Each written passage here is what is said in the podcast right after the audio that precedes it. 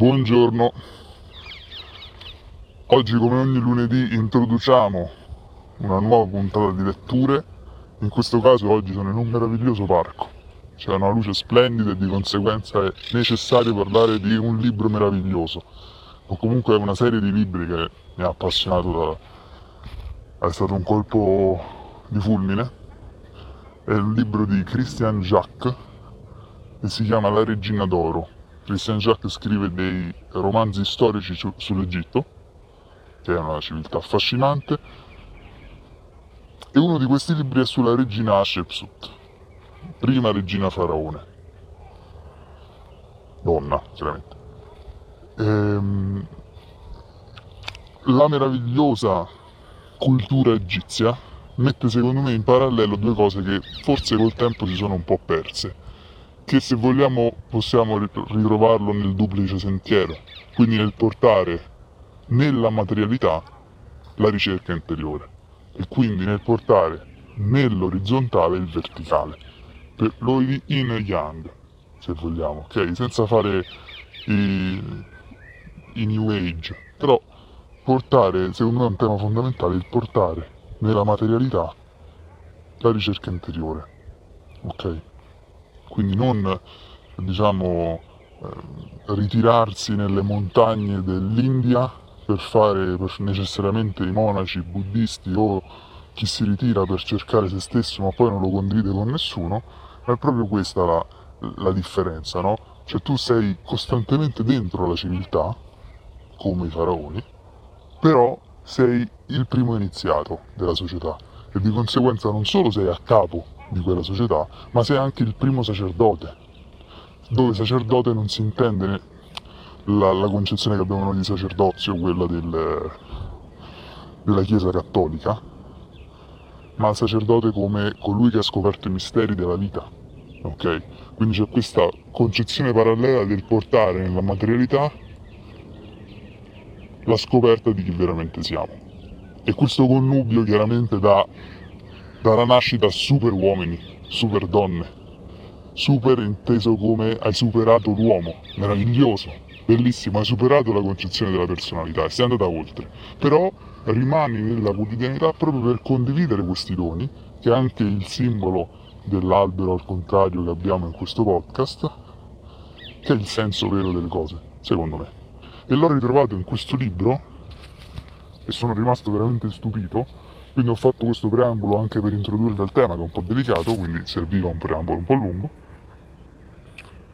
E in un passaggio di questo libro, che mi ha colto completamente di sorpresa perché è un meraviglioso libro ma non parla mai di questi temi, però la cultura egizia ne era così pregna che evidentemente era impossibile non parlarne.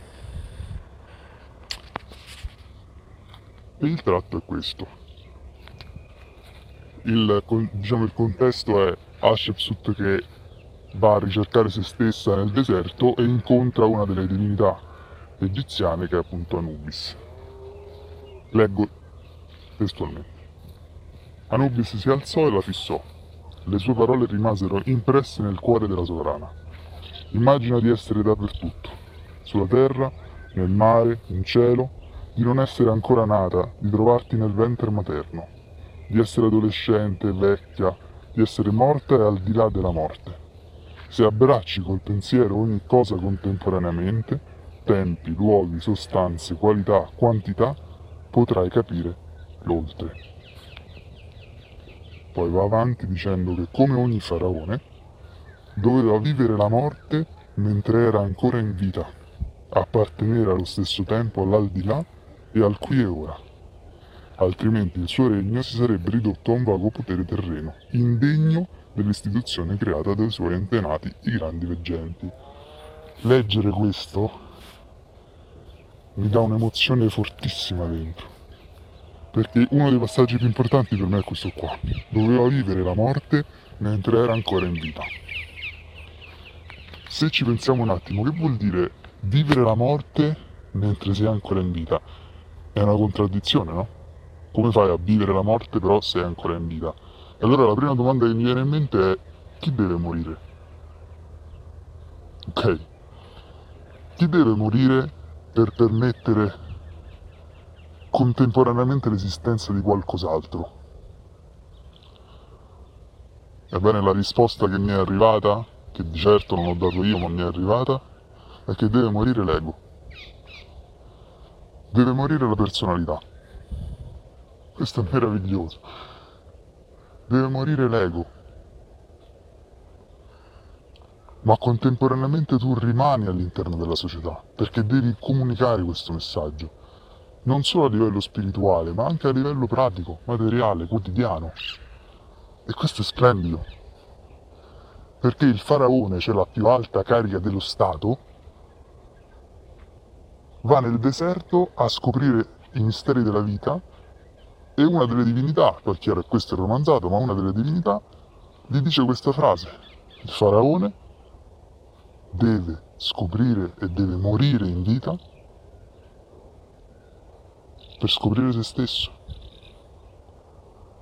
e per scoprire soprattutto l'illusione della personalità, altrimenti l'istituzione faraonica creata dagli antenati, e quindi altrimenti quella figura di super donna, cioè che è andata oltre la donna, non avrà senso di esistere.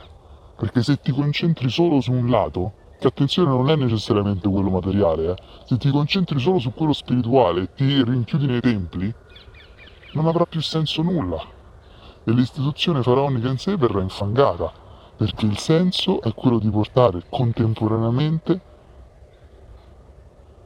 la presenza della spiritualità, la presenza della ricerca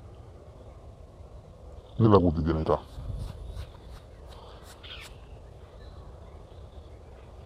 Bene, io penso che non ci sia nient'altro da aggiungere a queste meravigliose parole di un libro che amo, e che abbraccio molto forte, devo essere sincero, perché è splendido, quello che tutti noi dovremmo fare, è quello che personalmente io chiedo a me stesso di, di provare a fare ogni giorno. E detto questo io vi ringrazio e come al solito vi abbraccio e ci sentiamo presto.